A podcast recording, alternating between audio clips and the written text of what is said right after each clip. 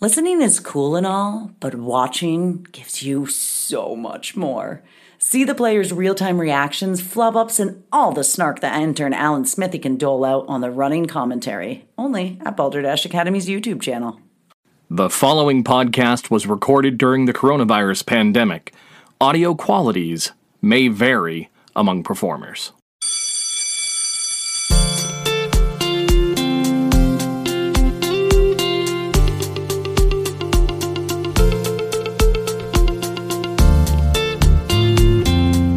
Hello and welcome to Balderdash Academy. I'm your headmaster, Bob LeBlanc. Joining me, as always, is our faculty head of English Language Arts, Molly McGill. So good to see you all again. Head of Guidance, Mr. Nate Green. Hello again, I am still here. Head of Home Ec and Wellness, Marie Stewart Harmon. Hello, friends and neighbors. And our reigning champion, Coach Steve Corning. Let's go, Dashers! What's up? Our visiting professor today is David Hanwright, performing and visual arts teacher at Thornton Academy, artist, actor, carpenter, board member of the Maine Drama Council, state representative for the New England Drama Council from Maine, comedy playwright, and artistic director and co founder of Maine Repertory Theater, an improviser with the Chamber of Comedy. There's more. Is there more? I feel like There's a lot more. President of the Galactic Council? And one hell of a guy. So, Dave has agreed to be our scorekeeper tonight while our faculty competes for the coveted reigning champion banner.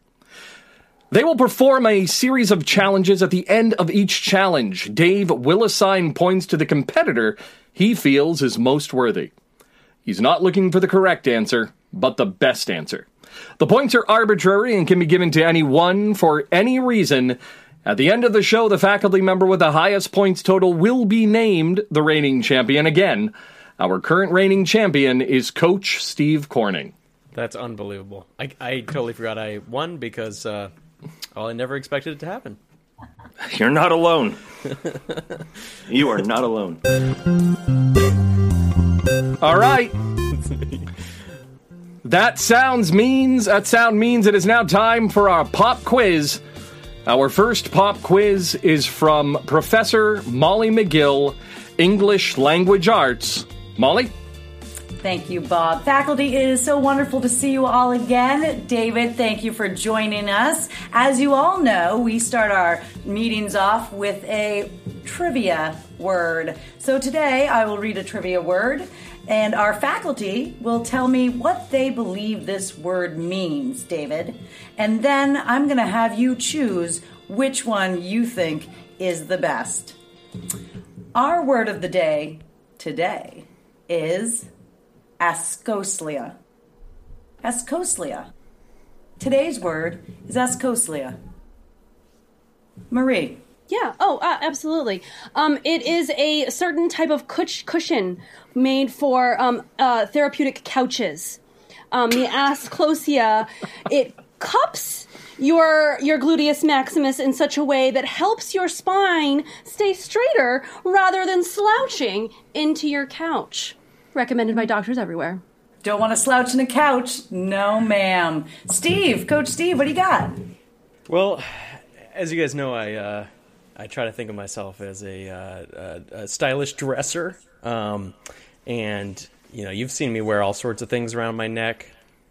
That sounds that sounds suggestive, but it's not. I've worn necks and I've worn necks around my neck. I've worn neckties. This uh, is going really well. Um, you know, I've worn bandanas that kind of fall off your head and you wear it around your neck for a little bit, uh, that sort of thing. Uh, but one thing I have never actually gotten into are, of course, ascots. Um, and ascots, the reason I've never tried them or dabbled in ascots, as they as they say on the street, is uh, it wearing them too often could cause ascoslia. Um, it's a terrible disease where your your neck uh, starts to look hideous without an ascot on it. Ascoslia. Scolia. Great. Oh, Thank- that's sorry. I, yeah, that word. Thank you. that, that's all right. It's an ascot disease. I love that. A disease caused by Love it, ascots. Just traumatic, really. Nate? Uh, ascos, uh, uh, asclia, uh, or ascoslia, depending upon your regional dialect, direct, dialect, Direct. Woo! diuretics. Uh, it is. Uh, it's actually a sailing diuretics. term, and uh, uh, it's it's used. First came into uh, use in like the six, 15, 1600s, I think, uh, and it's uh, a term for ghost ships. Uh, so ships that have been known to have sank, however, they're still seen floating the waters in the mist. Um, and uh, the recent governmental findings have kind of been released recently through FOIA, and uh, there was one notice as recently as, I believe, a month ago. Um, but it's not getting a lot of uh, attention because you know it's not a lot of cruise ships right now. It's Ghostlia. Escolia, great. Ghost what ship. That's We're, we're so close every time. Thank you, Nate. Bob, Escolia. Well, you know, as headmaster of the school, I see a lot of medical issues come down the pike, and this happens to be one of them. Ascoslia is when a person denies cause and effect. Ascoslia is when a person believes that something can happen without a root cause. A uh, spontaneous event, if you will. We see this a lot in parents, specifically with students who are perfect at home but monsters at school. Yes, thank you. Spontaneous events from Bob. Escolia. So, David, we have Escolia from Marie being a cushion that uh, hugs the buttocks. Um, from Coach Steve, we have a neck disease caused by wearing too many ascots or wearing them too frequently. From Nate, we have ghost ships roaming the seas. And from Bob, we have spontaneous events. David, hmm, what do you think? Well, I, You like the best. you know, I I know the root word in there sounds like ass, but to be honest with you, it is about ghost ships because I'm an ancient ghost ship theorist. I, I didn't know you know that, so I'm going to award Nate 14. Oh rupees. no! It's it's starting early Nate, tonight, 14 guys. rupees. You know it's gonna be a bad night when Nate gets the first point. Well, uh, yet again, faculty, you have not studied uh, the words I have given you before today's faculty meeting, and I'll have you know that a scolia means a sporty dance in which the dancer hops on one leg on a greased wineskin. Something that we should all practice. I often hop on greased wineskins. But we well, we knew that about you, Bob. I'm All right. wearing greased wineskins. Thank you. There you go. All right. Well, our first game is called Four Questions. Um, so, on three occasions, Dave has visited uh, Stratford and London, England for workshops with the Royal Shakespeare Center. So, in honor of our visiting professor, we have four questions about Shakespeare. Whichever one of our faculty members gives the best, not necessarily the correct, but the best answer, Dave will award points. Our first question. According, uh, what term was coined by George Bernard Shaw to illustrate the reverence held by many Victorians for anything Shakespeare? What term was coined by George Bernard Shaw to illustrate the reverence held by many Victorians for anything Shakespeare? Uh, Molly, what do you have? Hasenpfeffer. All right, so they were just so overcome with emotion. It's more, it's not so much of a, it, it is a term, but it's not so much of something you use in conversations. It's, it was more of a guttural reaction. You know, there would be something so moving on stage, and, and they were all just watching it together, and there was just an, an audible, and they just, it, it just moved them, and that became the term, and it just stuck. Hasenpfeffer. Hasenpfeffer. Can you repeat the question one more time, Bob? Sure. What term was coined by George Bernard Shaw to illustrate the reverence held by many Victorians for anything Shakespeare? Marie. Um, thy powdered nose is up. Um, in the Victorian time, there was the the the, the royal family. The roy- they had they white they powdered their faces and had a very pale complexion. And um, to the rest of society in order to try to maintain that authoritarian royalty they would powder their noses. Now this is a very different thing today but back in george bernard shaw time thy, thy nose is powdered up is the phrase. Thy nose is powdered up, which was also popular in California in the 80s. Nate, what do you have? Uh, GBS came up with uh, a shackle pie, um, and, which is really it, it was kind of a term of endearment um, because pie was very big. You know, meat pie, uh, uh, p- pumpkin pie, um, cutie pie. They had a lot of different pies, and um, so everybody loved him. There was one for everybody, even a vegan pie, I'm sure. Um, and uh, everybody loved Shakespeare. Um, the best thing to do, uh, it kind of morphed into Netflix and chill, is, is to have a, a pie while watching Shakespeare. And um, and he just came up with a, a shackle pie because it was like you were shackled in to that Shakespeare with your pie. Shackle pie. So instead of Netflix and chill, you have shackle pie with my meat pie. Mm-hmm. That works. Steve, what do you have? Um, You know, this is uh, not a super common phrase here today, but you might hear it uh, occasionally, um, and it has kind of stood the test of time. It's, of course, this homie on fleek. Um, now, our, our our boy Georgie boy Shaw, uh, you know, he he knew a lot about Shakespeare. He knew about how uh, his countrymen felt about Shakespeare, and he really wanted to coin a phrase that would last the generations. And and so such a moving phrase that um, it would kind of disappear for for uh, decades, only to reappear spontaneously. Um, so this homie on fleek is, uh, of course, coined by George Bernard Shaw. Shakespeare coined a tons of terms. Why not George Oh, yeah, Bernard course, Shaw? yeah. So, Dave, we have Molly with Hasenpfeffer. We have Marie with Thy Powdered Noses Up. We have Nate with Shackle Pie and Steve with Dis Homie on Fleek. How would you like to score that? Um, well, I Steve, I, I have to tell you, I, I don't think it was Shaw that coined the song. Oh yeah, let me let me I check my notes missed- here. You missed that. Um, he did, in fact, have a penchant for noses. So um, Marie's winning five gold bars. Ooh, Five gold bars. Five gold bars. what's the exchange Which I'm- rate on that? Uh, it's it's about the same as the rupees. About So there same. you go. Perfect. All right. So the actual answer was bardolatry. Bardolatry. So we have a multiple choice question. Uh, you can throw out any answer, could be the right one. Here we go. In the 1956 movie Forbidden Planet, loosely based off The Tempest, they introduced what sci fi staples?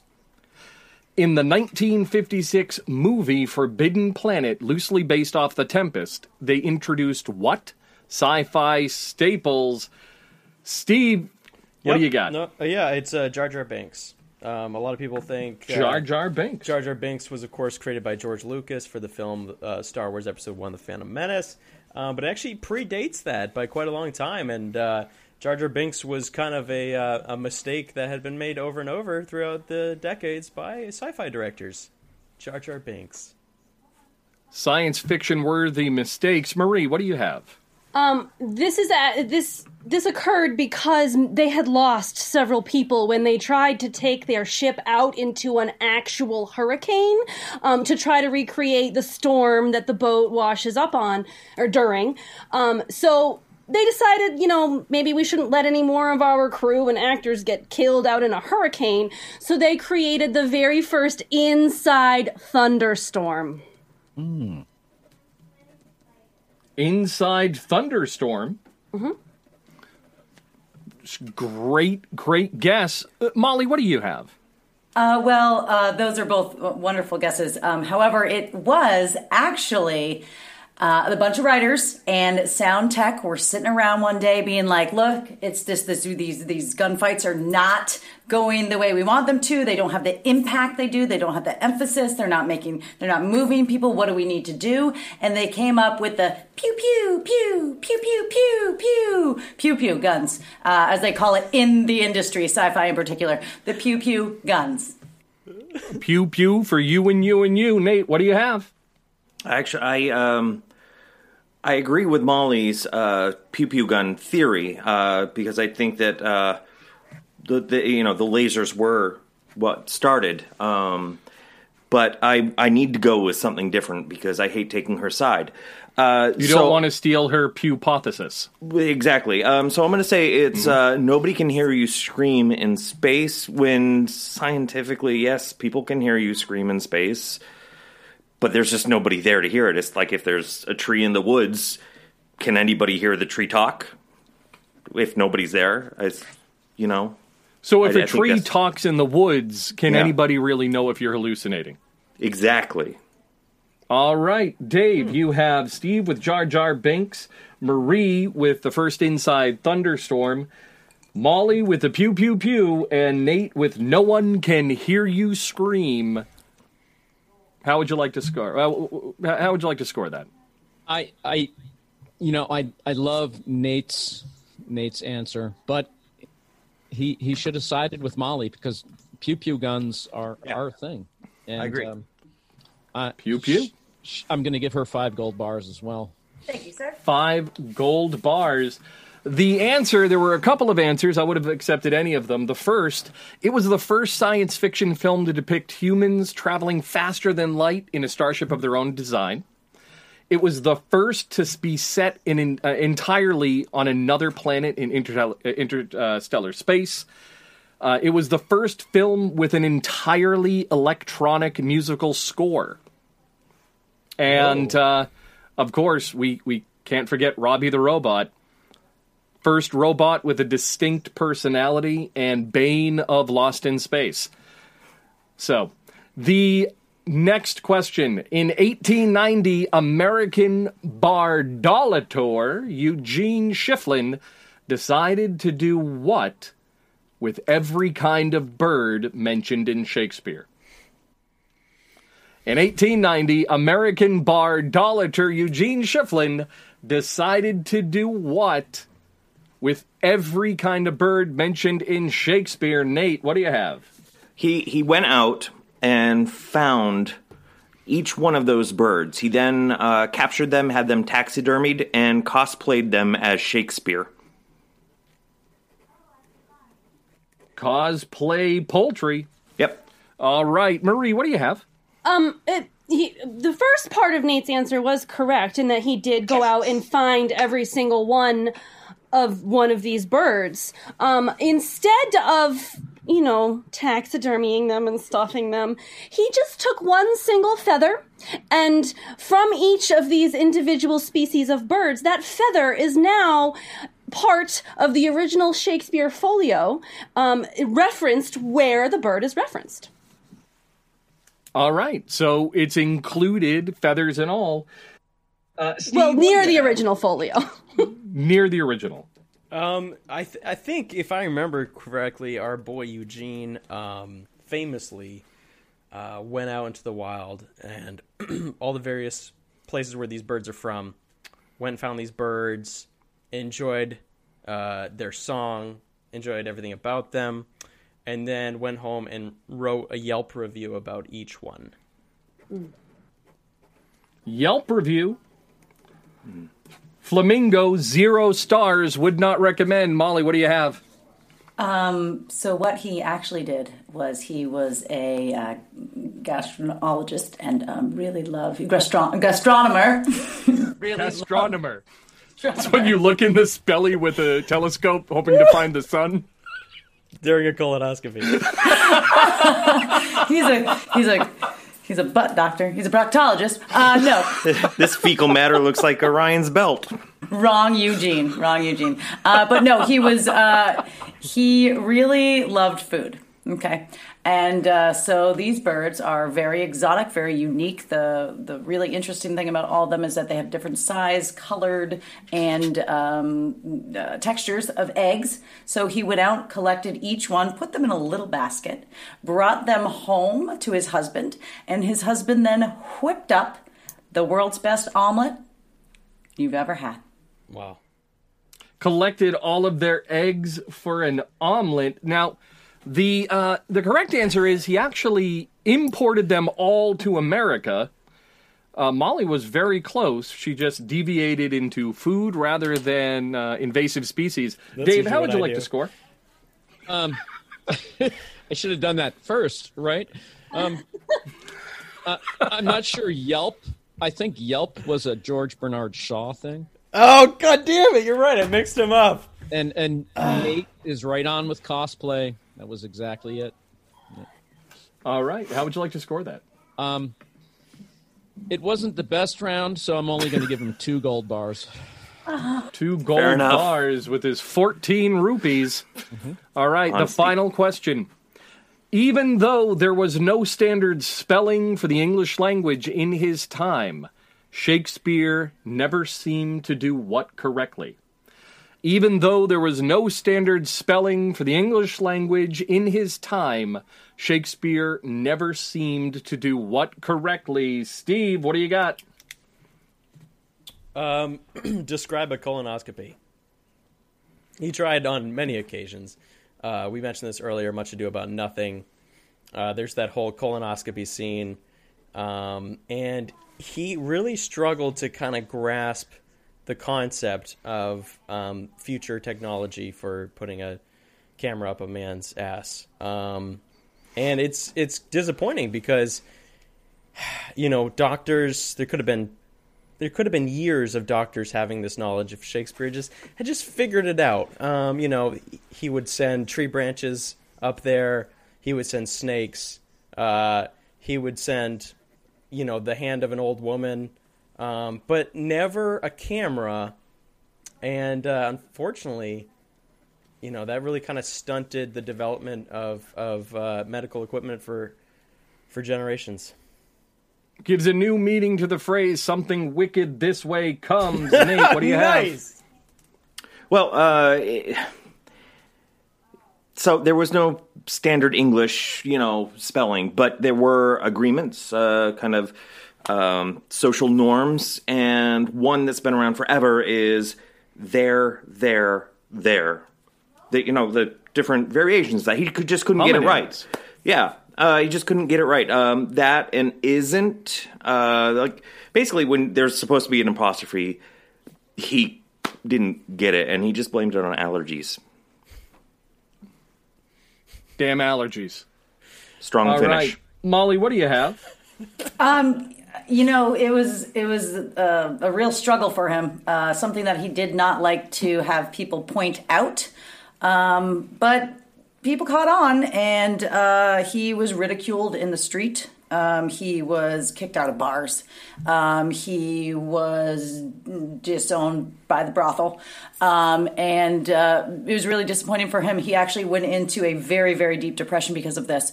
And it was the fact that he could never spell his name correctly.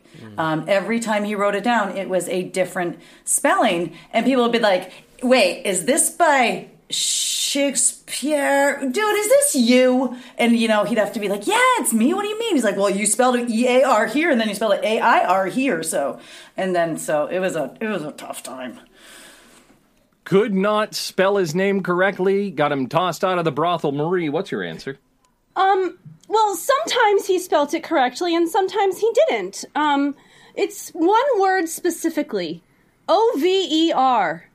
And sometimes he would just leave out the V and people would be like, Am I supposed to go? Oh, er. Uh, so people weren't sure if they were supposed to go over there or they were supposed to go, uh, oh, er. But the iambic pentameter eventually caught on, and we now know how to pronounce it correctly. But of the time, people were very perplexed. All right, so like the first text speech. Yeah. It's it takes too long to type that letter. I'm not putting it in. So uh, we have Steve with describe a colonoscopy, Nate with trouble with homonyms, Molly with having trouble spelling his own name, and Marie with forgetting to put in letters. The correct answer was Molly. Yes. He had trouble spelling his own name correctly. Sure did. So, Dave, how would you like to score? Well, I I knew the answer to that, um, and when Molly piped in, I was I was very happy. So I'm going to give Molly ten gold bars, but I'm going to give Marie five rupees because she used the word iambic pentameter. Wow. I saw that. Is that So- one word or two words? Um, use the two words together. Cool. I was genuinely curious. The the the, the term. Cool. Thanks. So, at the end of this uh, segment, we have, with no points, our reigning champion, go. Steve Cornish. Go. With 10 points, Marie. we have Molly with 15, and in the lead with 16 points, former reigning champion Nate Green. Dave, welcome to Balderdash Academy. Well, thanks for having me. It's a pleasure to be here. So, as we read your accolades, it's just some of the things that you do. You seem to have a lot of hyphens uh, with your job description. yep. So, as a uh, as a carpenter, as an actor, as a fine art painter, um, Shakespearean studies, uh, renovation, model airplanes, aviation, World War II aviation, history in general, fishing, outdoors, shooting. What is the one thing that you love to do every day? What's the one passionate thing that you just need to get behind? I I don't do anything without a good cup of coffee. Do you have one now? Um, well, I'm not gonna. I may have a uh, something that might resemble one, but um, So, I always start the day walking the dog. walking the dog. Do you bring coffee on your walk? Sometimes, yes, I do. How do you take your coffee? Uh, cream, no sugar. How do you take your dog? Uh, she's brown. So, no cream or sugar. No, So, you've been an educator for 25 years? 27, 28 years? How long? 26. 26 years. I was close. Um, and you- you ended up taking your kids to England. I mean, you visited the Globe Theater, you visited Stratford. Right, three times. I've taken three separate groups of kids. What was it like wrangling the high school kids on a histo- uh, at a historical occasion, Um, particularly overseas? wasn't really that hard. I mean, we handpicked kids that technically could afford to go, so they were all, you know, they weren't the kids that you'd be worried about. Um, I think the best thing about the trips is that most of them have graduated, so it's like, oh, you're going to be my one of my best friends one of these days. So I have a lot of friends that I've traveled with. They just happen to be younger than me. That's all. That work. And I mean, we worked together for uh, at the Chamber of Comedy. We worked together at Maine Repertory Theater, and I, I know that we've all noticed that you- you have a, a large number of former students. At sometimes, half the audience could be former Dave kids. Uh, so y- y- you obviously um, reach out. You obviously hold a special place in their hearts. Um, this is going to sound weird, but as a non-educator, yes, it's a fake school. Uh, is it is it difficult to set up that relationship? Is it difficult to set the boundaries when they're in school and then have those boundaries open up once they get out of school? Yeah, how do you do that? I, I, I don't know. It's like asking a jazz musician to explain jazz. Um, There you Could go. you do that for us, actually? Because yeah, I still don't understand. um, Bibbidi-bop-boppity. I, in my head, I'm like 26, you know, and then I look in the mirror or on Zoom, and I'm like, "Who the is that? And what did you do with my body?" Um, I, I don't know. I don't. Some teachers treat kids like kids. I don't I don't see they're just younger than me. That's that's about it. I'm I'm more of a coach than a teacher, sort of a I don't know. Yeah. that- Yeah. Yeah. How'd you first get into theater? Um, well, I've always kind of been a theater guy, Mhm. but um, more through teaching. I mean, the, the very first year I started teaching, I kind of got abducted into uh, doing the tech work because of my carpentry skills. But Did you not start as uh, in the theater as a teacher? as a theater teacher, no, my my undergrad degrees in painting. I'm a fine art BFA in painting, Maine College of Art, so studio art. No, and I thought, oh, I'd be a teacher, and that could pay the bills while I was an artist. You know, drinking small coffee and wearing a beret and you know, staying up all night. Where is your beret right now? what's what's that? No, I'm not a is your- beret guy. Sorry. No. Um, and I like a big cup of coffee, not the little tiny one.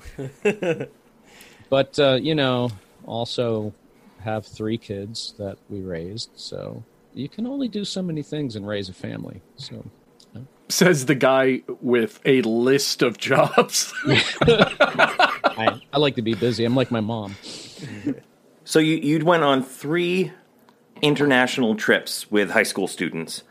Did you find uh, did the kids adapt well to travel? Like, was there a language barrier when you got over there? In England, No, no. Yeah, I mean, because like when you say put on your boot, um, that's a little different. I mean, that's kind of mafia speak over there. well, when you go to Canada, that means boat. So oh, we did, we did okay. We had a um, had one our first trip. Um, we lost a kid for a little while. That was gonna be my question. we all we all left the restaurant. and He was in the bathroom, and we didn't know that. And uh, after about half an hour, we're like, "Where's Aaron?" And we went, I went back, and there he was. Thank God it's an island.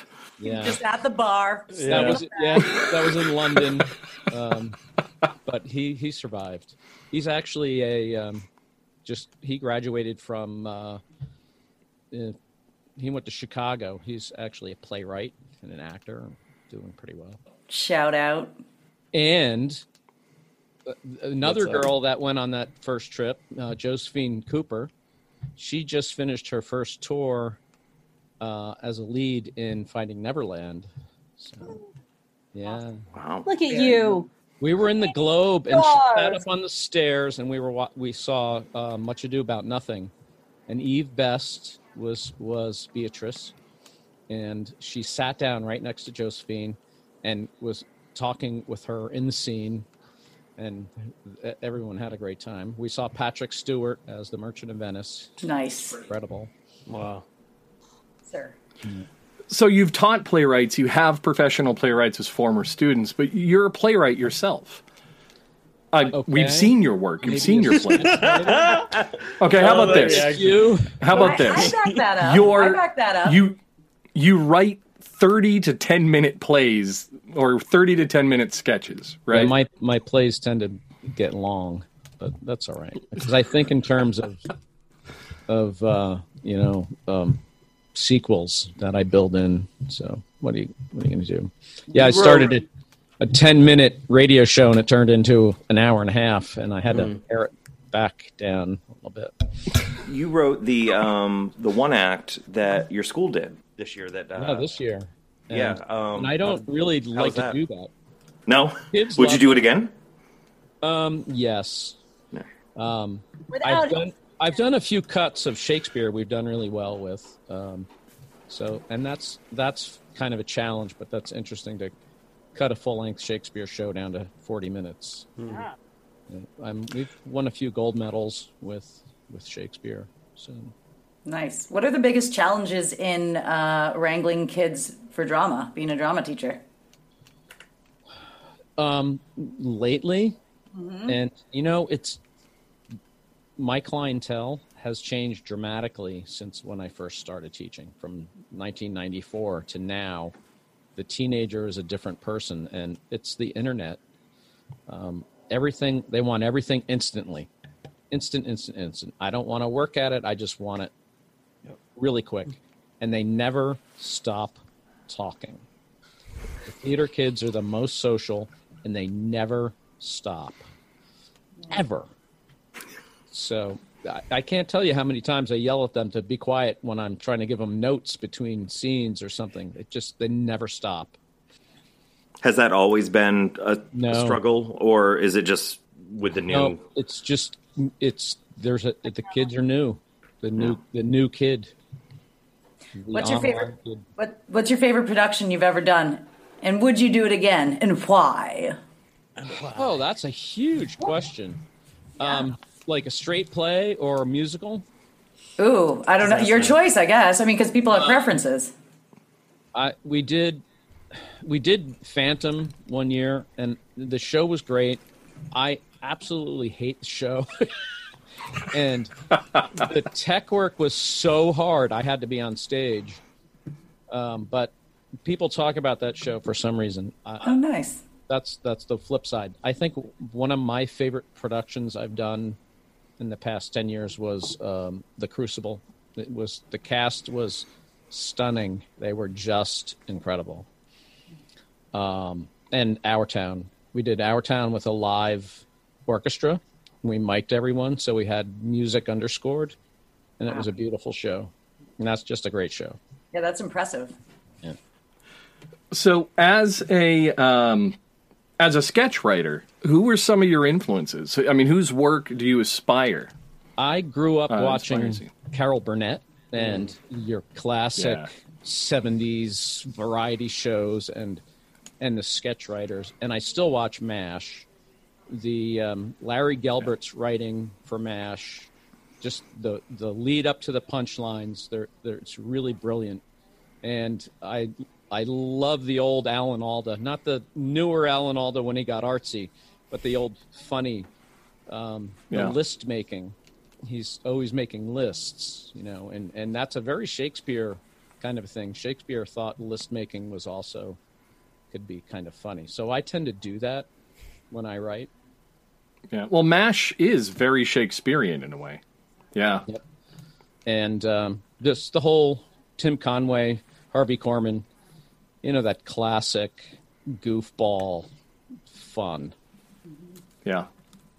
So one of the things I love in particular about MASH, I mean, Carol Burnett show was a big influence on me.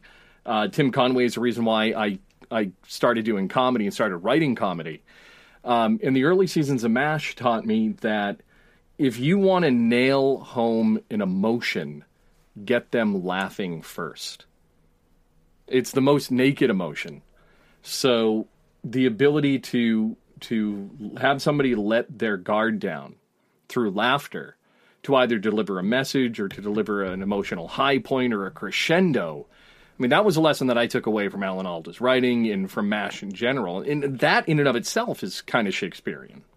sometimes tell my students depending on the show that you can you can make people laugh in a variety of ways but the ability to to move someone to tears or deeper um, dramatic emotion is is far more powerful um, because as an actor you need to need to develop your character so m- much more fully so the audience will believe it. They can suspend their disbelief and be brought into the story.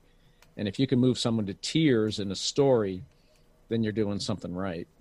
Um, and if you can consistently make them laugh, uh, you're probably doing something right as well.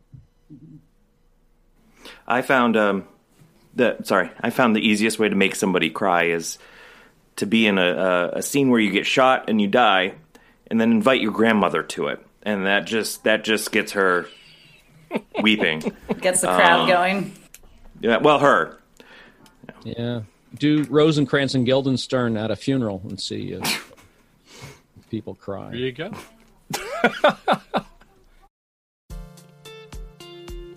Our points are Steve with zero points. Next, we have Marie with 10, Molly with 15, and Nate with 16. All right, that sound means it's time for our second pop quiz. The pop quiz is from the head of guidance, Mr. Nate Green. Nate, Hey, thanks. Uh, it's nice to be back here. It's been a long time since the last time, you know. And, um, you know, a lot's been happening. Uh, we've been having to deal with a lot. And um, it gets difficult things. Life is difficult. Things are difficult. And we have to find ways to cope with them.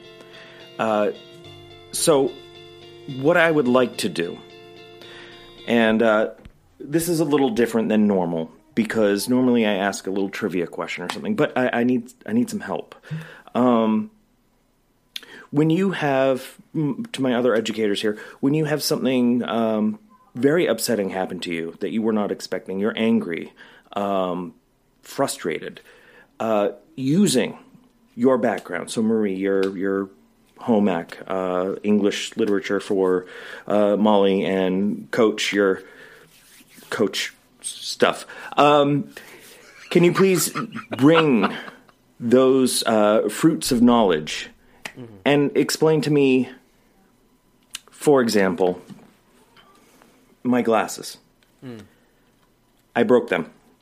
I thought it was a dog toy. I stepped on them. I'm like, ah, stupid dog. Uh, then I went back and I stepped on them again, and I got mad at the dog toy again. Um, and then I realized that they were my glasses that are just a couple weeks old. And I didn't deal with it that well, so I need some help. Give me some advice. Like, how would you bring in your little nuggets into this? how Um, would can we- you deal with adversity? Yeah. Is what you're asking. All right. Um, just uh, you know, you know, usually when I'm having trouble, I just say, "Give me twenty, uh, give me twenty laps," um, 20 and laps. that that helps because that forces the thing I'm having a problem with to uh, leave for a while and run around a object such as a court or a field or a um, badminton pitch uh, twenty times. So I- I, again. mind. Yeah, exactly. Uh, you know, just get get rid of your problems is what I'm trying to say. Just uh, just send them away and uh, don't think about them for about 15 minutes. There you go. Solid advice. Thank you very much, Coach Steve. Of course. Health, health, M- Marie, can you help me? Do feel like this is right in my wheelhouse actually. Dealing with mental health and wellness is something that we all are struggling with and finding yourself maxed out with your with your stress level. It's time it's it's similar to Steve's but instead of making your problems run away instead you remove yourself from the situation for a mere 5 minutes and you breathe from the top of your skull all the way into the bottom of your toes 24 times 24 not 23 not 25 if you breathe 25 then then you're going to go into too relaxed a state and then you won't be able to deal with the task at hand because you do need to be able to have it in your head to be able to consciously work through your issues with your glasses I like that. Thank you. Uh, and Molly, how would you how would you use English to to help uh, calm yourself after one of those incidents? It's a real poignant question, Nate, because I lose my all the time. Um, so it's something that I really have learned to work through. And something that seems to work for me is what I like to say, or like to call, excuse me, the alphabet game. And so I go through each letter of the alphabet and I say a corresponding word that begins with that letter all the way to Z or Z, as they say. Um, and it really calms me down. And if I am rootin' tootin' mad, I go backwards from Z back to A. You know what? Let's give this a try as a team. I'll start with A. Let's all do one round just to get the feel of it. Swear to God, it's going to help you out. A is for anchovy. Bob? B is for bear. Steve. C is for cardiologist, which is something I need to see soon. Dave for D. D is for doggy do, which I pick up every day. E, Marie. Exhale. And F, Nate. Give it a whirl. Give it a whirl, man. Friggin' glasses. Yes, yes, yes. Frigging It feels glasses. better. Doesn't it Yeah. feel better? That feels a lot better. That's great. Yeah, the freaking Yeah. glasses. Yep. Yeah. Now, Nate, you Yeah. know, I deal with hardship. I counsel on hardship on a daily basis. And uh, what I do is I always look for the healthiest, most direct way to deal with your problems and to deal with the emotions that your problems cause. And like every true American, I repress them. I just ball them up and choke them down, and, and I never speak of them again. I feel great! A, B, C, D, E, F, G. Well, those are those are all really great uh, things. Uh, Dave, can you help me just pick out the best one so that way I can kind of implement that tonight? Well, I, you know, uh, I think Bob is right on. That's the most American way to take care of anything. It's just, just ignore that. Just, just put it back. Um, so I would, I would give him some points. Can I award points for your? Uh, You can award points to anyone for any reason. I, I'd like to give Bob five points for Okay, what's the exchange stating rate? the obvious, For repression.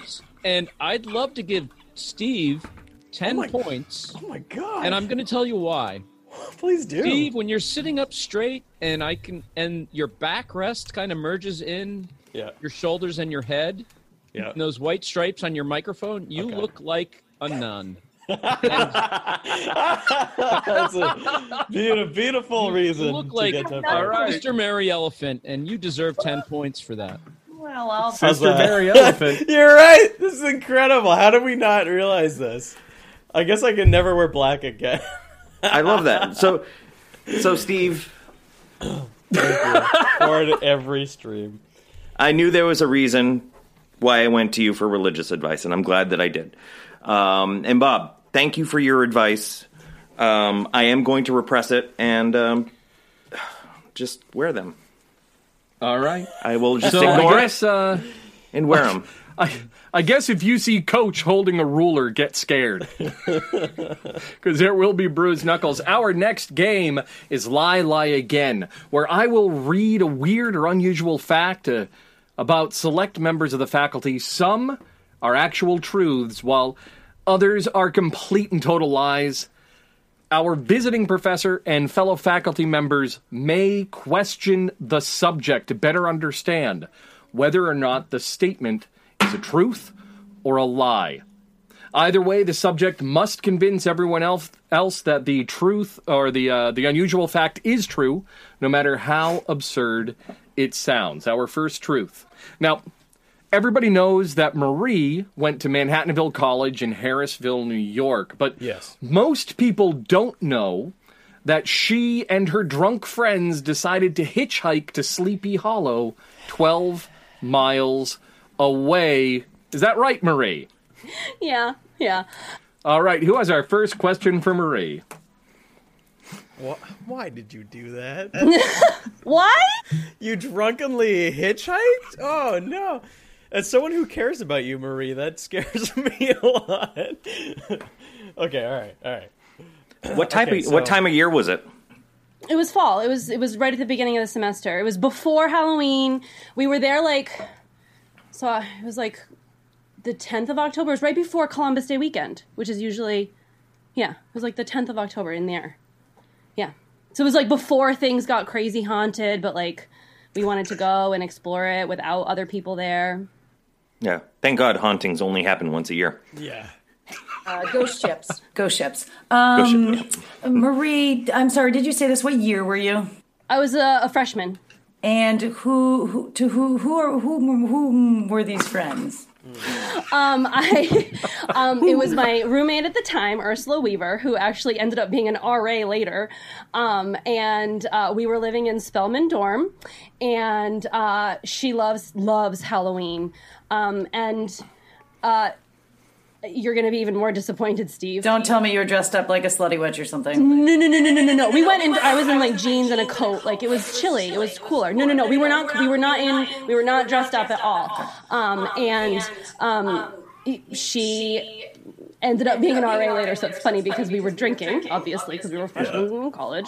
And and she's like, you know, Sleepy Hollows Hollow is only like 20 miles away, right? And I was like, yeah. And she's like, the Valiant goes really close to there. The Valiant was the, the Valiant was our school mascot, and so our bus was called the Valiant, and it would take trips into White Plains. And she's like, if we just get on the Valiant, I'm sure we can get a cab from from White Plains over into Sleepy Hollow. So I was like, yeah, sure, you're you're smart. I'll follow you anywhere. You're a future RA. Well, I didn't know at the time, and so uh, we took the bus, and then we were planning on taking a cab from the White Plains train station, but there were no cabs. So we just started asking people if they were driving towards that direction, and um, there happened to be um, some people who went to SUNY Purchase. We did not know them, so it was it was like we were asking if we could hitchhike. It wasn't like an actual stand on the side of the road with our thumbs out situation, but we were at a public. St- yeah, in retrospect, this wasn't smart. This is, You survived. That's that's what's I, important. didn't, I didn't hire a prostitute. I just went up to women and said, "Are you having sex later?" I mean, Do you want to with me? Coach oh, Steve. that, that bit will get edited out, I'm sure. Oh, I'm going to go out on a limb. I think she's telling the truth. We've all had some wild and wacky times in college, and uh, we're all allowed to, and that's how we develop into the wonderful adults we are today. Smarter Um, people we so- are now. Yeah, so I think I think it's true. All right. So we have a true from Molly. Nate, what do you think? I think it's true. I, I, I can. I could see her doing that now, except she would just use Uber. Steve, what do you got? Uh, this feels true. This feels like classic Marie to me. Um, I didn't finish asking questions. We jumped right into the. So No, no, ask no, a lot. it's You have more it's okay. questions you can ask. No, no, Go the right narrator ahead. called it. We're, we're But you got your prostitute joke in, so that was good. Yeah, I'm glad I took my, my time saying that. that was a good use of our time here. Uh, yeah, let me let me write that down for my stand-up. So so good. So what was It's your gonna- call, Steve? It's True? kill. Um, I can't think of. I, Yeah, I go just right wanted to ahead, it's know- cool. I just wanted to know, kind of like, what was the story of the people who picked you up? Like, what were, what's their story? They went to SUNY Purchase, so we did not know them. they were other college students. Is that what you're saying? The word SUNY purchase. I don't know what that State means. University of New a- York. You know how we have University of blah blah blah UMO. We Yeah. it was SUNY in New York, State University of New York, and it was like near us. And so State University. Oh, okay. Yeah. sweet drunk freshmen were like, other college kids are fun, but they were all upperclassmen too. It, it was not Oh. smart, but we were. And and what did you do at the uh, Sleepy Hollow? What we just walked around and we ended up just staying in the town. We didn't even end up going anywhere cool. Like we just like walked around the downtown of Right, Sleepy right. Hollow and we're like, well, How'd you get home? we actually did get a cab home. Okay. And it was like $60. Yeah. We were not stupid drunk college kids. Um. Marie's a good Maria. She's just good at lying to me. That's the problem. I can't. I can never believe. Oh, it, it's true. It's true. Can I it can. I ask Marie? Yeah, Yeah. go right ahead. What what's the what's the structure there that Washington Irving based this story on? Do you know? It's the guy on the horse. No, but what's what's the building there in Sleepy Hollow? Oh, you think I remember that? I was a drunk freshman and this was like Ah! 20, 17 years ago now? I don't remember. All right. Are we going to lock I didn't mean to look so shocked. Sorry about that. I, I got to see my own reaction. I looked way more shocked than I should have been. Dave, how would you like to call it? Is it true or is it false? That sounds true to me. All right. So, we have Molly with true, Nate with true, Steve with true, and Dave with true. Marie, what's the real story? Um, I went to Manhattanville College in Purchase, New York, which is 20 minutes from Sleepy Hollow, but I have never been there. Nor have I ever Every goddamn ever time. life. Such a good lawyer. Yeah, Well, the proximity made sense, you know. Dang. All right. I've never you been didn't, you didn't go to the schoolhouse, did you? No. So You lied. we have Marie for the win. Uh, Dave, how would you like to score that? Um, I'd like to give Steve two points for the prostitute joke, Thank you. Thank you. and uh, All right. Marie, you should have um, five gold bars for being such a good liar. Five gold bars for Marie. Now, so Steve loves amusement parks. So Sure when he told me this, I was shocked, right? As a young child, Steve was terrified of costumed characters and anything inflatable. And where do you find those? But amusement parks, right? So, who was our first question for Steve? When do you first remember being afraid? you sound like my psychologist. and by my psychologist, I mean my girlfriend who studied psych. Uh, uh, don't tell her about that prostitute joke, guys. Right? That's that's just Oh, that's just hear it. between us and and the audience on on YouTube. Um, the first time I remember being afraid, I remember a giant um, Poland Spring water bottle at um, the Lewiston Balloon Festival, and uh, I remember being scared shitless. A giant water bottle? Yep. How, Talk about a stretch for a mascot. I don't. I can't remember if it was just sitting there, or if there, it was like someone in a in a in a costume. I think it was just a giant Poland Spring water bottle. Like if That's all I a can person was think of, I remember. trapped inside of a giant Poland Springs water bottle, that would be terrifying. yeah. yeah. Nothing is more terrifying than a giant anthropomorphic phallic symbol with a twist off head. You got that right, Bob. Okay. Okay. Yeah, you're right. Who else has a question for Steve? Steve, um, I j- maybe a little off topic, but what are your thoughts on the Macy's Thanksgiving Day Parade? To be honest, I grew up without a TV in my house, so um, never watched that. I actually watched it for the first time last year, and that's true. Um, Steve, ha- And it was pretty. It was pretty boring. Yeah. Steve, how do you feel now when you see costumed folk? I feel uh, completely indifferent. Um, actually, you know what is wild is I've actually been a costumed character on a few occasions. One I can think of was um, uh, local performer Rick Charette. You guys know Rick Charette, based on of Maine. Mud. Yeah, I love exactly. mud. Thank you, Marie. Um, I got to be the alligator in the elevator. So I was in the full alligator garb, dancing around on stage with Rick Charette.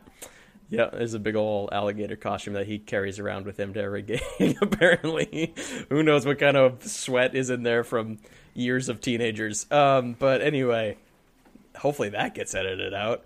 Um, Bob is just like shaking his head. Nope. Hey, it's Um, not up to me. Talk to Alan.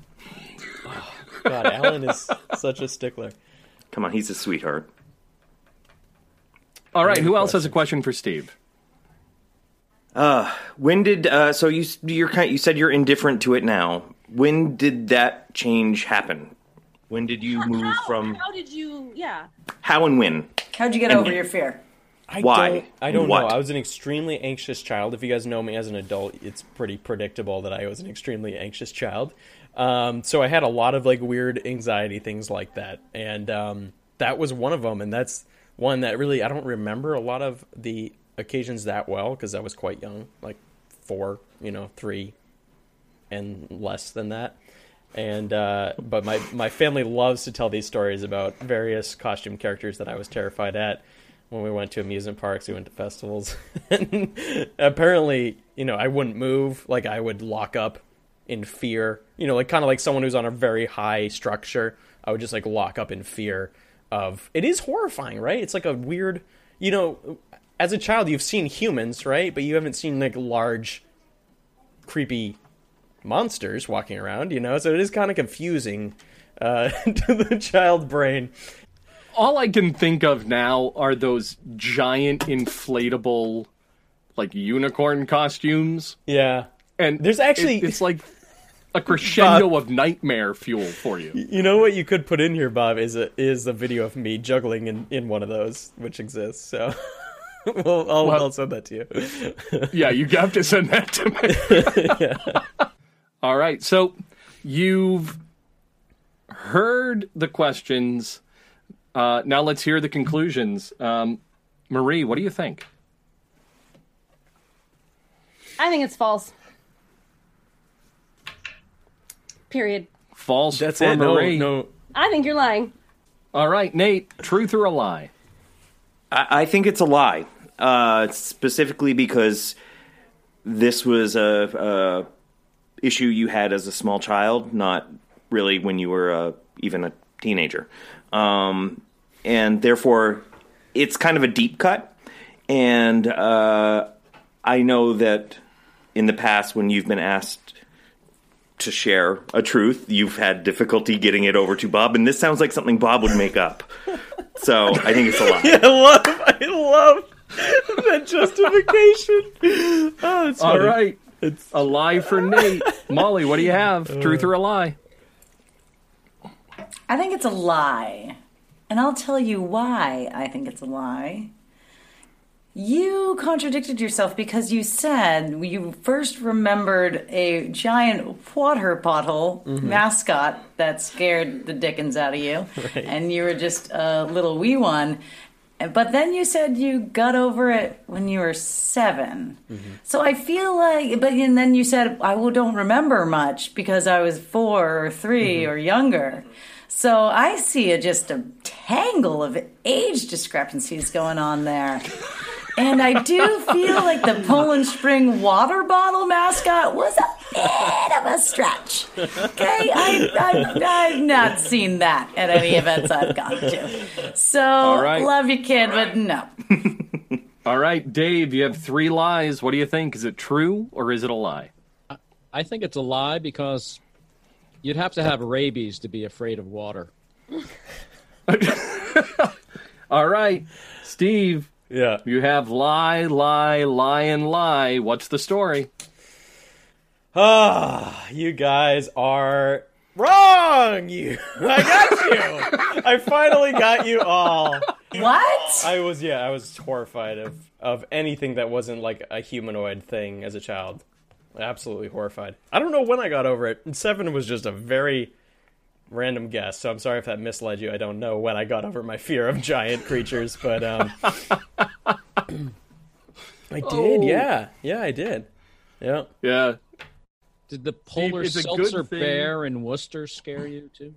What was that? The, The polar seltzer the bear. polar seltzer bear in Worcester, yeah. I get So, that Steve, it's a good thing you weren't from my generation because we Mm-hmm. had something called Sid and Marty Krofft, which would have been absolutely terrifying to you.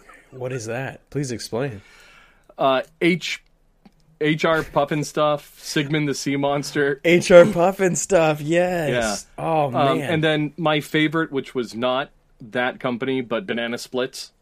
Mm-hmm. Oh yeah, I remember that. Yeah. You know what? I used to have a what was the thing you'd put up to your eyes and you go right?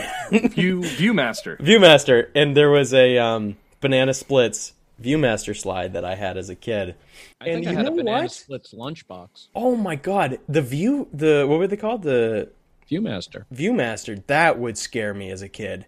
Because it's like it's like a creepy dark world that you Were you hop looking into. at mommy and daddy's special Viewmaster yeah. they had some special ones made, and that's in their sock drawer? yep, yep. I know, You and- drink and- Poland Spring And Nate's day. fear of balloons, like, Yeah, we were fearful children. That's why we ended up uh, in theater. I guess so. Yeah, they both fear things that blow. We are at our halftime. The points right now are. Oh, actually, Dave, how would you like to score? I'm completely forget. So we have Molly with a lie, Nate with a lie, Marie with a lie. Uh, Steve was telling the truth. What would you like to do? the points have to go to Steve because he he got everybody. So ten rupees. 10 for Steve, Give which uh. I hope you are wearing pants, Steve. Right now, our uh, scoreboard stands with me at five points. Next, we have a tie between Marie and Molly with 15 points. Nate is at 16. Steve is now in the lead, which means after his halftime talk, he will be comeback. competing in Mask Charade. Join us after the break here at Balderdash Academy. I need Go a mask. If you love Balderdash Academy, consider donating to Main Repertory Theater, our brick and mortar home for original improv and scripted comedy. Closed due to the pandemic, Main Rep could use your help to stay open. Visit their GoFundMe page, their website, mainrepertorytheater.com, or on social media to contribute.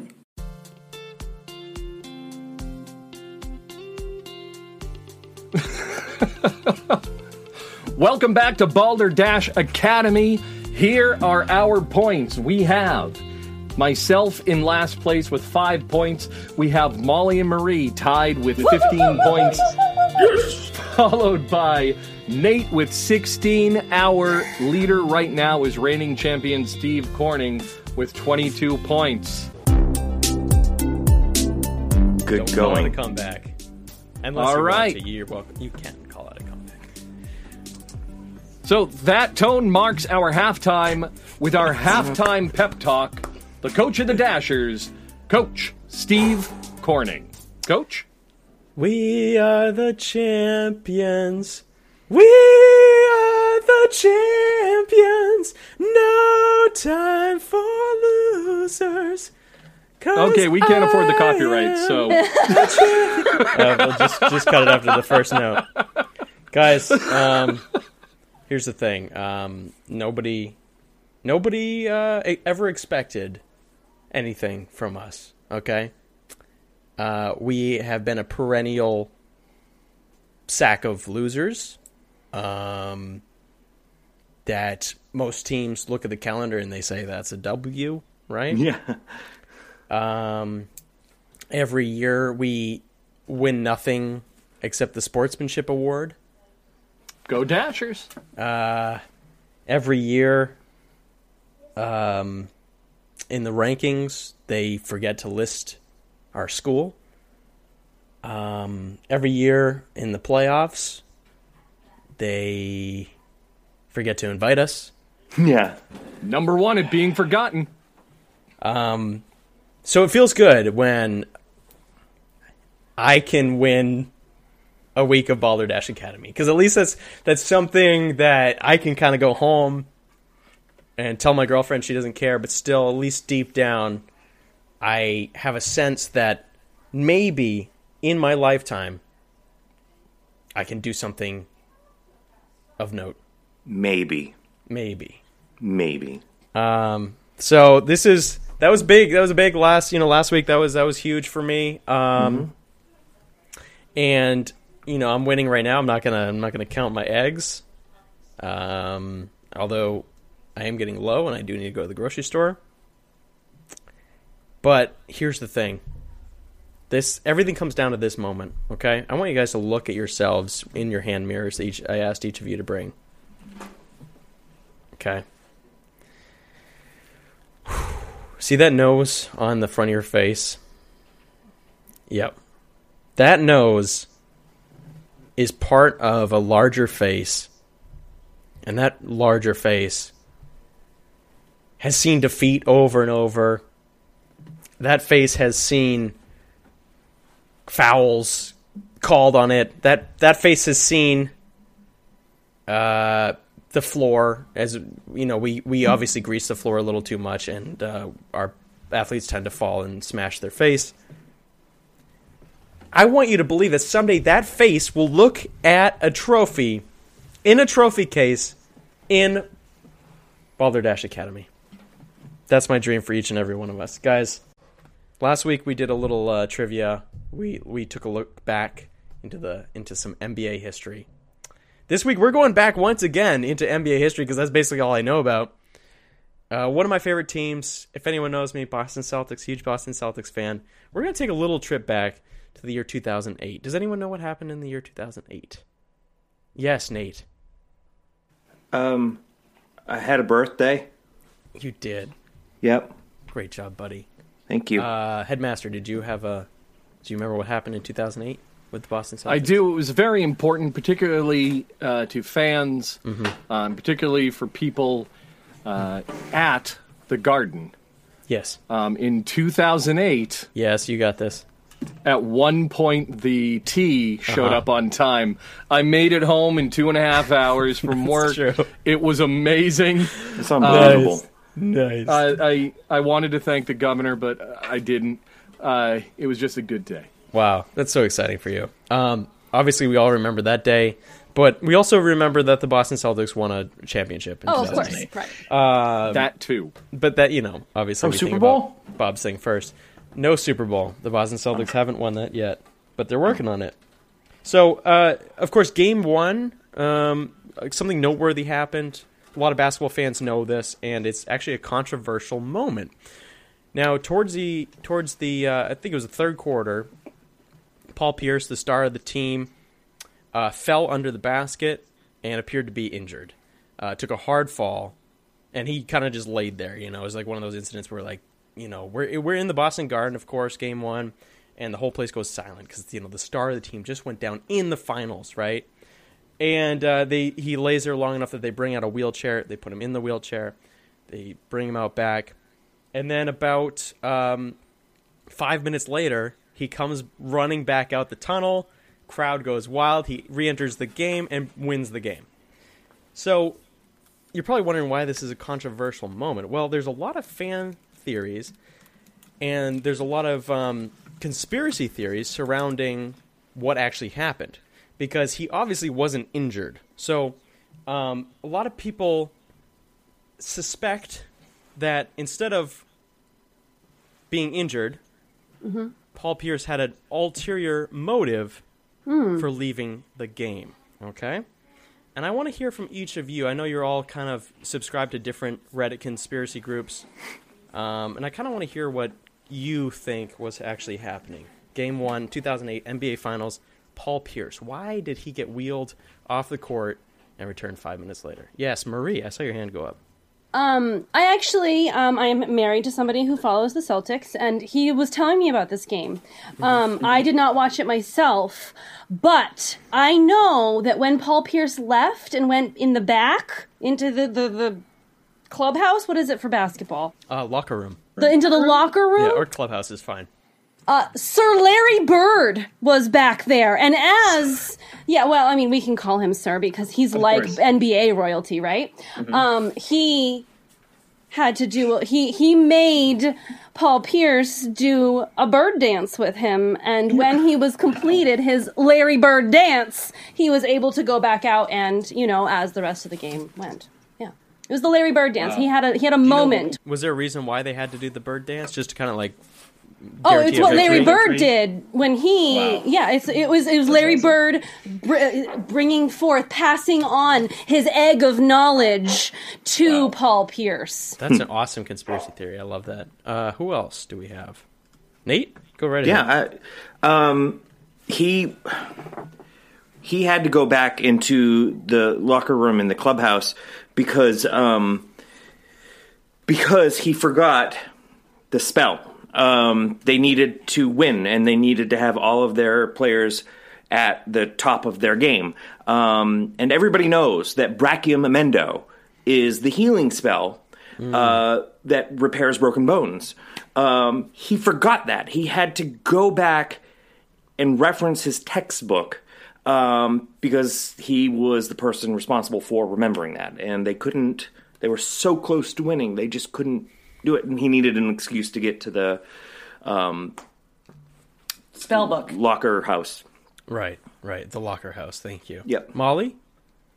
Um, well, it's quite exciting, actually. Um, you know the mascot of the Celtics? Yeah. So some people just think, yo, cute little brawny leprechaun, feisty little thing, right? Uh, they think that somebody just came up with that cool little character and it's stuck and everyone's really super proud of it. Really, that little leprechaun is real, okay? And what's the player's name again? Uh, Paul Pierce. Yes, of course, Pierce. Yes, Paul Pierce. Um, I just want to make sure I pronounced it right. Paul Pierce was actually the, the leprechaun. Okay, What? so when he got hurt, this it was wearing off the little embodiment spell, and they were like, "Dude, get the wheelchair, get him back there. We gotta pump this guy full of leprechaun juice and get him back out there." So what they did actually is they wheeled him out back. He transformed showered him in gold, golden shower, and then just back to Pierce, and out he went, and bada boom, bada bang, leprechaun Oh, skills. I need that golden shower. You know, Molly was very close to what really happened. Um, I mean, I, long time uh, uh, Massachusetts resident, gr- uh, grew up going to the garden all the time. Heck, my grandmother was a puck girl for the Bruins back in the 30s. Um, the thing that people forget was Paul Pierce was actually late for that show. He decided for that game rather he decided to take uh, the mbcr the massachusetts bay commuter rail in to north station. And everybody knows you don't get anywhere on time taking the massachusetts public transportation system. So what happened was the celtics put out a life model decoy of pierce to play the first half of the game. Wow. Um, pierce was on the train 2008 beginning of cell phones uh, more smartphones, he uh, sent an email to his people and said, "Hey, I'm here. I got changed. I'm in my uniform. I got changed in the uh, stinky one bathroom that you never go to on the train. How's it going?" Uh, so what happened is uh, the Pierce Life Model decoy went up, did his move, collapsed because they shut him off. Well, at that point, they were supposed to have him walk off. They they they, they messed up and blew out at the knee joint on the uh, on the bot. Loaded the bot into the chair, wheeled him off. That gave enough time for Pierce to make it through the labyrinth down North Station. Which remember at that time period there was construction in North Station. Wow. So down North Station, through the construction barrier, around to the back, into the locker room, giving the real Pierce enough time to hit the uh, hit the Talk fence. about a warm up. Nothing That's but crazy. net. Well, uh, Dave, before we move on to what I consider to be the correct uh, conspiracy theory, um, how would you like to to uh, score this? Because, of course, we have Marie uh, with he had to perform the bird dance with Larry, uh, Sir Larry Bird. Uh, Nate uh, theory is that he had to cast a spell to fix his injury out back in the locker clubhouse. Uh, Molly uh, he had to go. Said he had to go back to get a quick golden shower. Um, and uh, Bob, As of course, uh, the the theory is that there was a life model decoy that they had to switch in the, in the third quarter. Well, I'm I'm going to award Bob five points for the nostalgia Yeah, construction in North Station, but um, I, I really like Molly's setup for the golden shower. That was classic. 10, 10 gold bars, Molly. 10, 10 ten gold. gold bars. I'm wondering though, as they continue to pump players full of leprechaun juice, um, are, are is there going to become some sort of standard for how much leprechaun juice you can have in your body in order to be able to continue to play? Do you have an unfair advantage? it was actually banned in 2010. So Well, if the president can take Clorox to uh, Right. And golden showers. The president Yeah. can take all the jars. Yes, he can. yeah. Um, so of Those course, are still going strong. the most popular conspiracy theory surrounding this incident is that uh, Paul Pierce had to take a um, and so this is true. So and it was almost mm, basically confirmed by Paul Pierce last year in a kind of uh, a interview where he he basically admitted that that was true. Um, and there there are theories that not only did he have to go to out back to use the restroom, but he had already maybe pooped his own pants. People have done uh, frame by frame, still uh, moments where they would zoom in and like there's a slight brown spot on his uh, you know, on his shorts. So all kinds of theories surrounding Oh. this. But yeah, Paul Pierce needed to use the restroom. He just really wanted that burrito. Uh, Yeah. hey, if crap in your pants is cool, consider me Miles Davis. nice. Very So cool. Paul Pierce, if he couldn't be number one, he was fine with being number two. We're uh, now moved on. Coach Steve, Yes. you know why the uh, rooster went to the basketball game? Why did the rooster go to the basketball game, Dave? He heard the ref was blowing fouls. Cock-a-doodle doo. All right, our next game is called Mask Charade. Dave, who I totally nailed his name right on the first time, will secretly tell a faculty member with the most points, which is Steve, what is his favorite movie. Steve will then play a game of charades or charades if you're in Europe that will have that movie's title as the topic.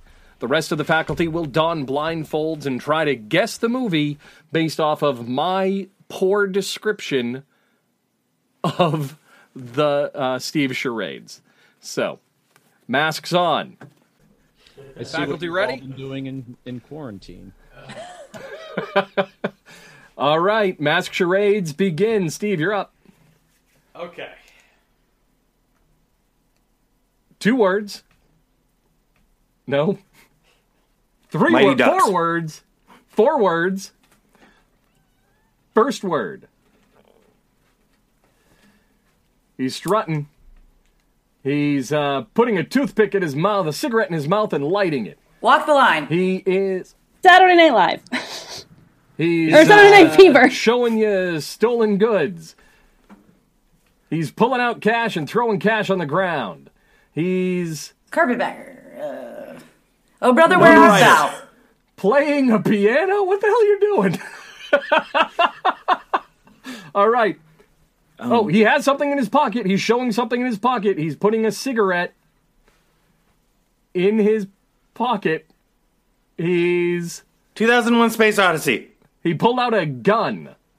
He reached in his hand uh, in his pocket and he pulled out a gun. Bed knobs and broomsticks. He pulled out two guns.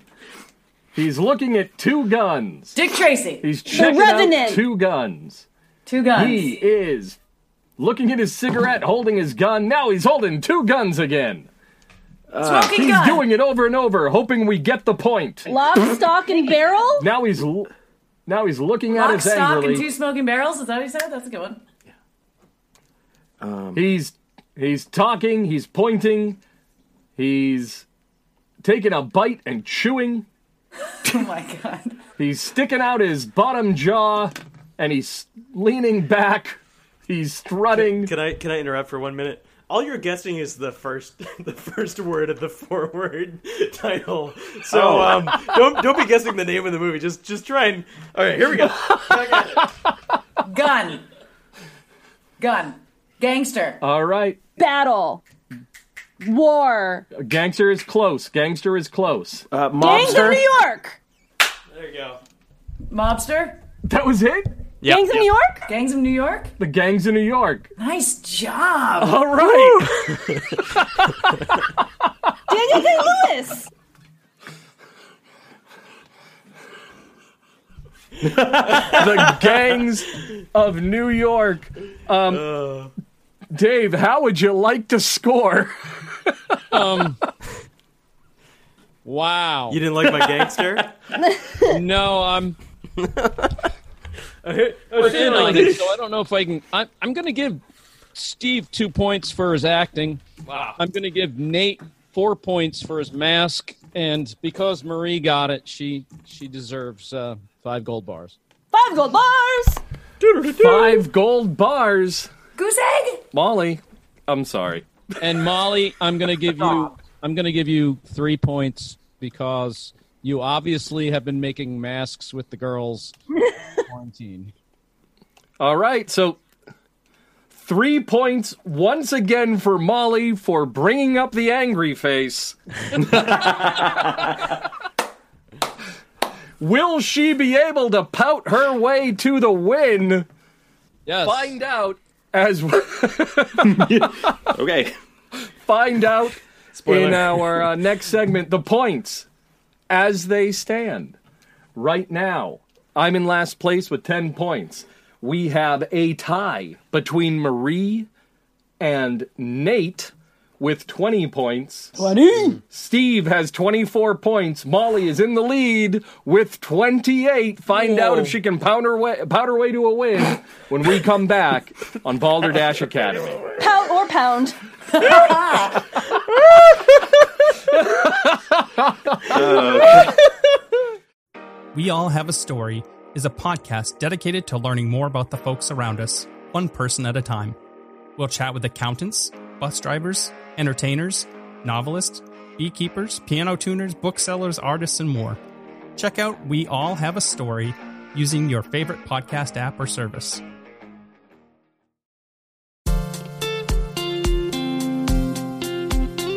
Let's see our points. We have myself in last place with 10 points. We have a tie between Marie and Nate with 20.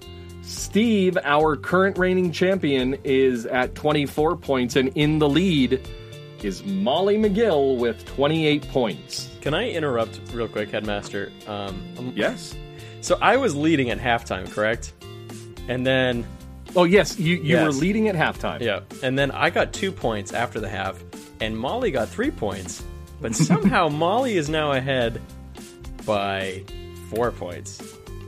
So Molly got five points. Oh, wait, 10 she got points, the, 10 uh, points and three points. Yeah. Right, right. She got the the Paul Yeah. Pierce golden Back off, shower Yeah. points. coach. I'm sorry. I just want to make sure this is competitive and we're we're all playing. Oh, it's on. Oh, it is. Yeah. So, st- look, Coach is just trying to make sure that we're all following the rules that ensure that he wins. Exactly. All right.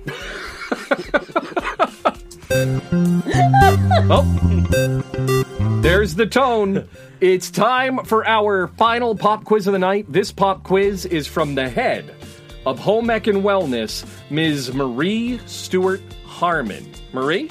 Hello, everybody. So lovely to have you all here. Um, in the past few weeks, I have been trying to give you a tip, a home economic tip, an, an everyday struggle that you might that you might encounter. Um, especially in this in this weird time that we're in right now. Um, and but this week I'd like to focus on our own health and our own wellness. And um, something that I personally have been struggling with recently is falling asleep and sleeping all the way through the night. So, um, I'd like to hear. I, yeah, it is. It can be very, very frustrating, as we know from um, our guidance earlier. We we are all dealing with with frustrating situations. So when you are are when you are trying to get a full night's sleep and sleep all the way through the night, what do you do? Faculty, um, uh, Professor McGill, would you like to to share with us? When, when I'm trying to sleep through the night and I can't, what do I do? Well, what what would you do to help prepare yourself to fall asleep quickly and sleep through the night? All right, so it's a it's a pretty simple recipe. Um, there's some nights that I, I go to bed and I literally cannot sleep, and that is not a lie. Um, I have wax earplugs that I use because somebody snores, and uh, so I put those in. And when that doesn't work, um, I usually just turn to a couple bottles of wine. Bottles, plural. Yeah, and that usually just that that does it. I get a full night's sleep. Don't wake up for anything. And then if you don't uh, finish the bottle, you can use your wax earplug to. Yep. So it's it's really combo. If the ear, it's like it's like a you know a checklist. If the earplugs don't work, just go drink a couple bottles of wine. Got it. All right, wonderful. Um, pr- uh, guidance counselor Nate. Guidance Green. Uh, I, The- I, I find uh, that when when I'm struggling to fall asleep, I, I do a couple of things. One, I, I start by just taking a shower, a nice warm shower, just to loosen up the muscles, just um, to kind of clear your head, get a shower thought or two, so that way I felt like I actually used my brain that day. Um, and then I make sure I'm dry because one time I didn't, and the sheets were just a mess. It was awful. Um, yeah, dry off. Uh, so that's what I do when I first try to like get over that that hump.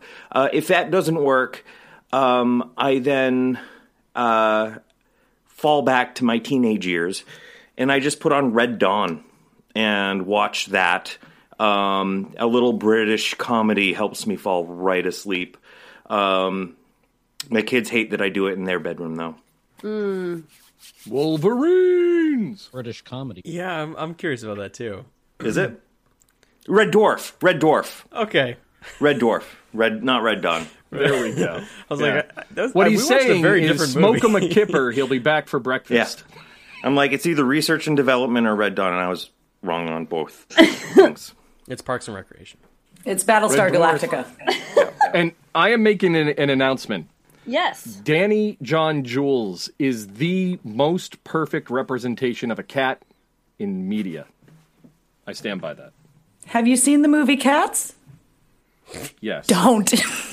How about how about Zoobilee Zoo? oh, Danny John Jules, if it's not the cat from Red Dwarf, it's not a cat.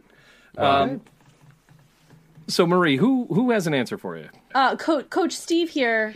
What what what do you think? How would you fall asleep at night? Um, Mine is similar in nature to Nate. Um, a lot of people like to put on TV, kind of fall asleep to that. Put on podcast, put on you know some white noise. What I like to do is obviously put on Gangs of New York, um, and it is so slow and uh, and dark that um, by the time Liam Neeson's dead, I am fast asleep. The the soothing out- sound of Daniel Day Lewis uh, with an American accent just puts me out. okay, Daniel Day Lewis in the American accent. Great. Um, Or Lincoln. Lincoln works too because he's got an American accent in that one too. yes, he does. Uh, Headmaster, do you have any advice for me? I do. You know, sleep is very important, especially to get you through the day, especially when you're dealing with students on a daily basis. So, the best way to deal with not being able to sleep is simply don't sleep. Okay. Get up, hmm. g- get up, take a deep breath, maybe make yourself a nice pot or five of coffee. Sit down, maybe grade a little paper, maybe write a book maybe edit a show about a fake school. Hmm. There's many, many things that you can do when other people are wasting their time getting the sleep that they need so they won't die. Yeah, that is, you know, an effective use of your time for sure. Um, so we have, so we have Professor McGill's wax earplugs and two bottles of wine. Um, we have uh, Guidance Green's. He has a warm shower. He has a couple of thoughts. He dries off, and then he watches Red Dawn or Red Dwarf. um, uh, Coach That's a mashup I would pay money to watch. the Russians invade the United States. Lister, together with Rimmer, go on the attack.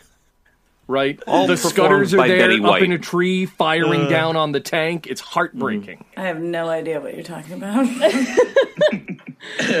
Well, uh, Coach Steve uh, also takes the, the the watching or listening aspect of uh, putting on some podcast or TV, specifically a Daniel Day Lewis doing an American accent film. Make sure Liam Neeson dies at some point as well. That'd be good. Uh, ideally, In the first five minutes, yeah. Just totally waste his appearance. of course. Um, and then, or we could follow Headmaster Bob's. Uh, just don't sleep and do anything else, like anything. Anything. Um, Uh, visiting faculty Dave, how would you like to score these answers? I, I I'm going to give Nate three points because he he sort of brought back up the golden shower and and wet sheets.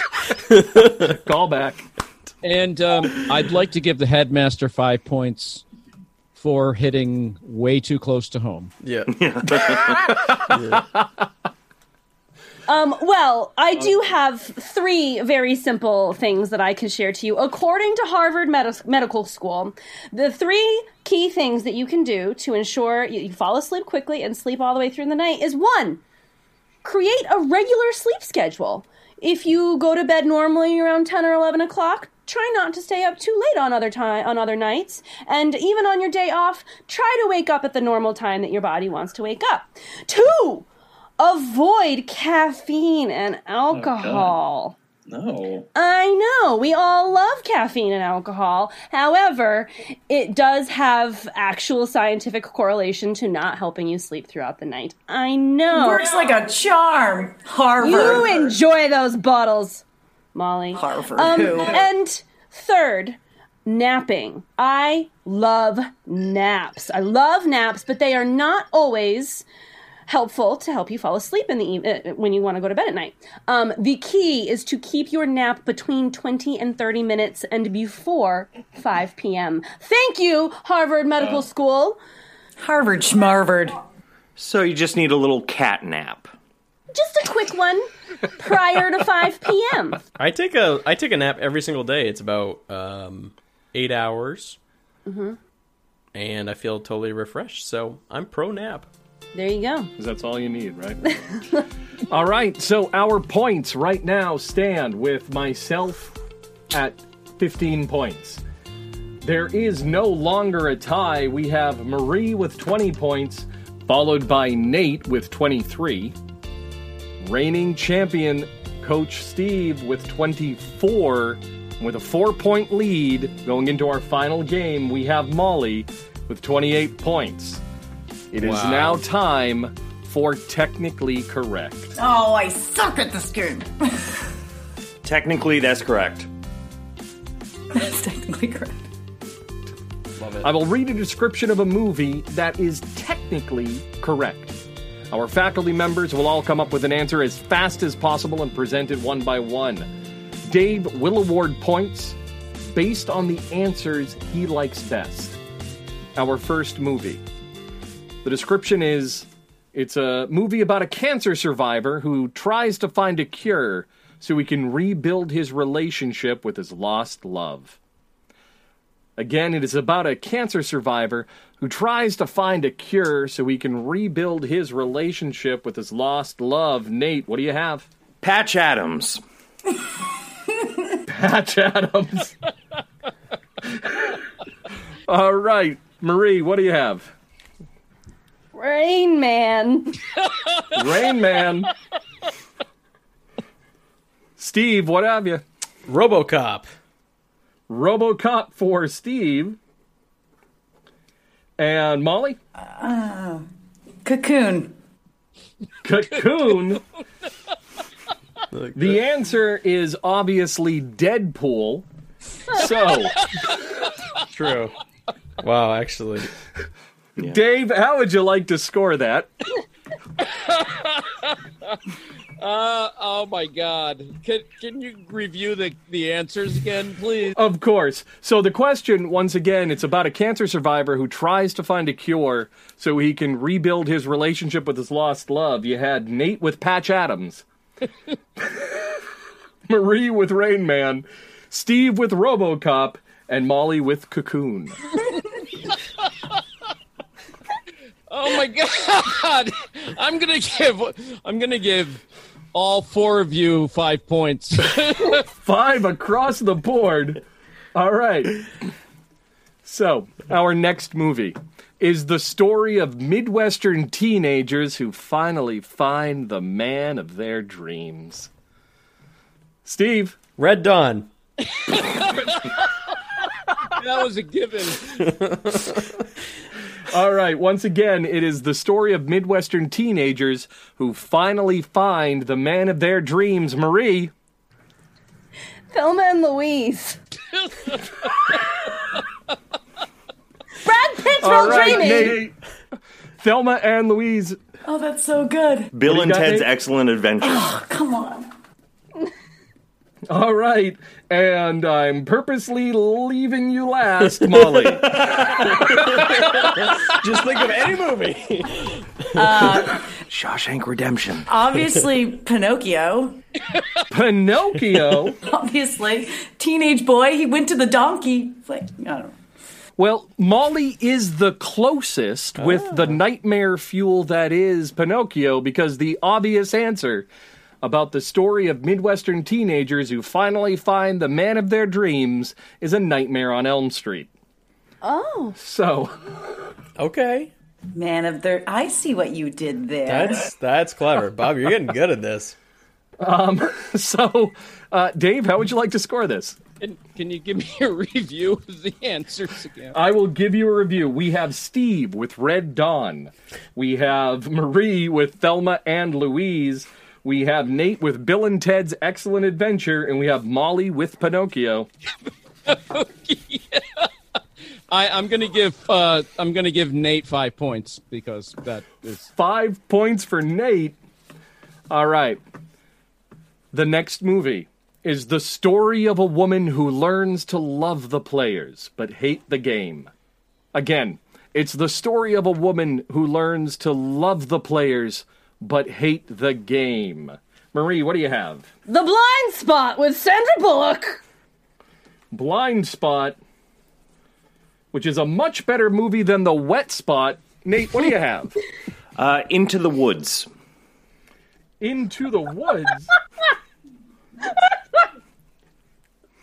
the happy tale about a guy who died eating potatoes. Uh, Steve, what do you have? Kill Bill. Kill Bill. And I'm going to take a small pause just to read one more time that it is. What is it? the story of a woman who learns to love the players but hate the game. Who do we have next? Who, who's, who, who haven't I Just think of any on? movie. It's go- it's it's obviously uh, um, Molly. uh, uh, uh, Erin Brockovich. Erin Brockovich. All right. Um, so the story of a woman who learns to love the players but hate the game is about the Hunger Games. Um, so very Nice. close. You all did very well. So Dave, we had Marie with the blind spot. We had Nate with Into the Woods, um, which I called the wrong movie. So I apologize for that. Into the Woods is a good movie. We have Steve with Kill Bill. We have Molly with Erin Brockovich. Dave, how would you like to score? I, I I need to give Steve points because Kill Bill's awesome. And let's see. Let's let's give him four points. oh, keeping it competitive. I like it. Steve. I like it. As an aside, I now want to see a mashup of Into the Woods and Into the Wild. Yes. So- Oh, oh, that's what you were. just don't eat those mushrooms. Don't eat. No. no. All right. Our final movie for technically correct is the story of an assistant that escapes just in time after seeing his boss die in a terrorist attack. It's the story of an assistant that escapes just in time after seeing his boss die in a terrorist attack. Steve, what do you have? It's um, uh, The Road. The Road, feel good movie of the year. True. All right, The Road. Marie, what do you have? The Hunchback of Notre Dame. Hunchback of Notre Dame. Uh, so right after the terrorist attack is when he runs in screaming sanctuary. Yeah, yeah, exactly. So that makes sense. Yeah. Nate, what do you have? Uh, the Shawshank Redemption. Shawshank Redemption, It's gonna come back at least once an episode. which is our perennial first film. Uh, so again, it is the story of an assistant that escapes just in time after seeing his boss die in a terrorist attack. Now let's see. I've called on Nate. It'd be I this. called on the it's coach. Bob. It's okay. I This on- this would be obviously snakes on a plane. Snakes on a plane. True. Um, the uh, correct answer about the story of an assistant that escapes just in time after seeing his boss die in a terrorist attack is, of course, Back to the Future. A boss is a stretch, though, Bob. That's a stretch. He works They're for him. They're just they're just friends. They're weird friends that are He like, works for them. thirty years right. apart. But so, they're Dave, we have uh, Steve with the road. Um, we have Marie with the Hunchback of Notre Dame. We have Nate with Shawshank Redemption. Molly with Snakes on a Plane. How would you like to score? I am. Um, I Marie's was the only thing even close to being original, so I'm going to give her, her, uh, her three points. for- and I think it was the Lon Chaney silent edition. Three points for Marie. Three points for Marie. Still in last place. It's fine. So we have Man, our final points. Are you ready? No. And I'm doing this before the moral for a very good reason. Uh oh. So, at last place is myself with 15 points. Next, we have Marie with a solid 28, leaving us with a three way tie between What? Molly, Nate, and Steve, each No. having 33 points. Did you know that, Dave? He did this intentionally. This whole this whole thing was just a game to him.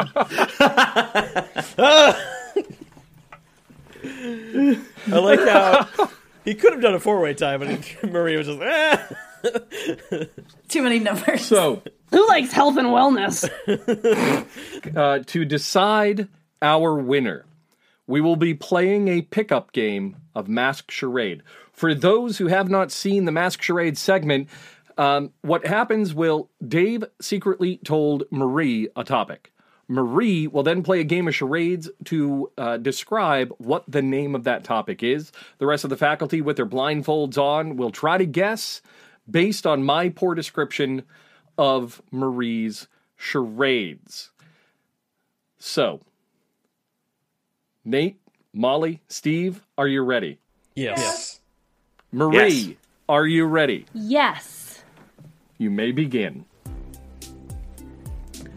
Stop. She's holding her hand up. She's telling you not to do something. Stop not in the to name of love. Stop in the. Stop. Hammer time.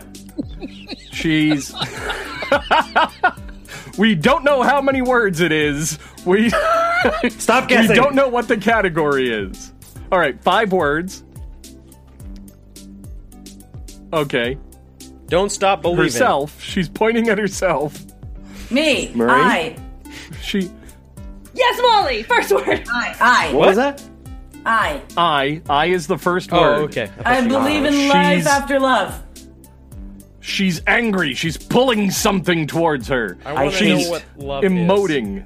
I wanna know She- what love is. I Let's want to rock and roll. She is looking at her pinky finger. I lost a pinky. She's counting. She's clutching hands. She's I want to hold your hand. Yes. Is, All is that right. it?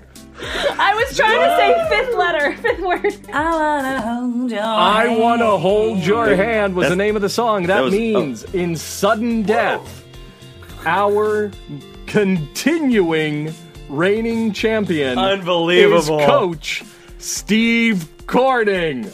I did it again. I'm the new Nate, guys. All right.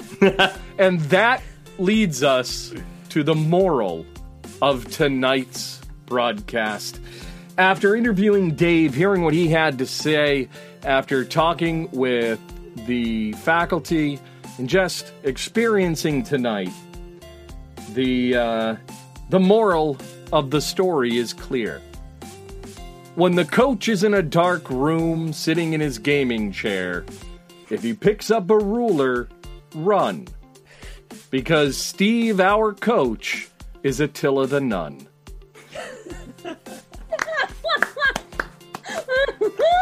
Thank you for joining us at Balderdash Academy.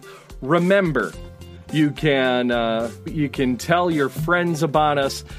Find our merchandise on our website, and on behalf of the faculty at Balderdash Academy, we hope that you stick around and see what we do next in our secret little broadcast. Otherwise, have a good night. Class is dismissed. Balderdash Academy was created by Bob LeBlanc and Steve Corning. With writing by Steve Corning, Nate Green, Bob LeBlanc, Molly McGill, and Marie Stewart Harmon. Find us online at balder-academy.com. Copyright 2020 by Robert J. LeBlanc and Steve Corning. All rights reserved.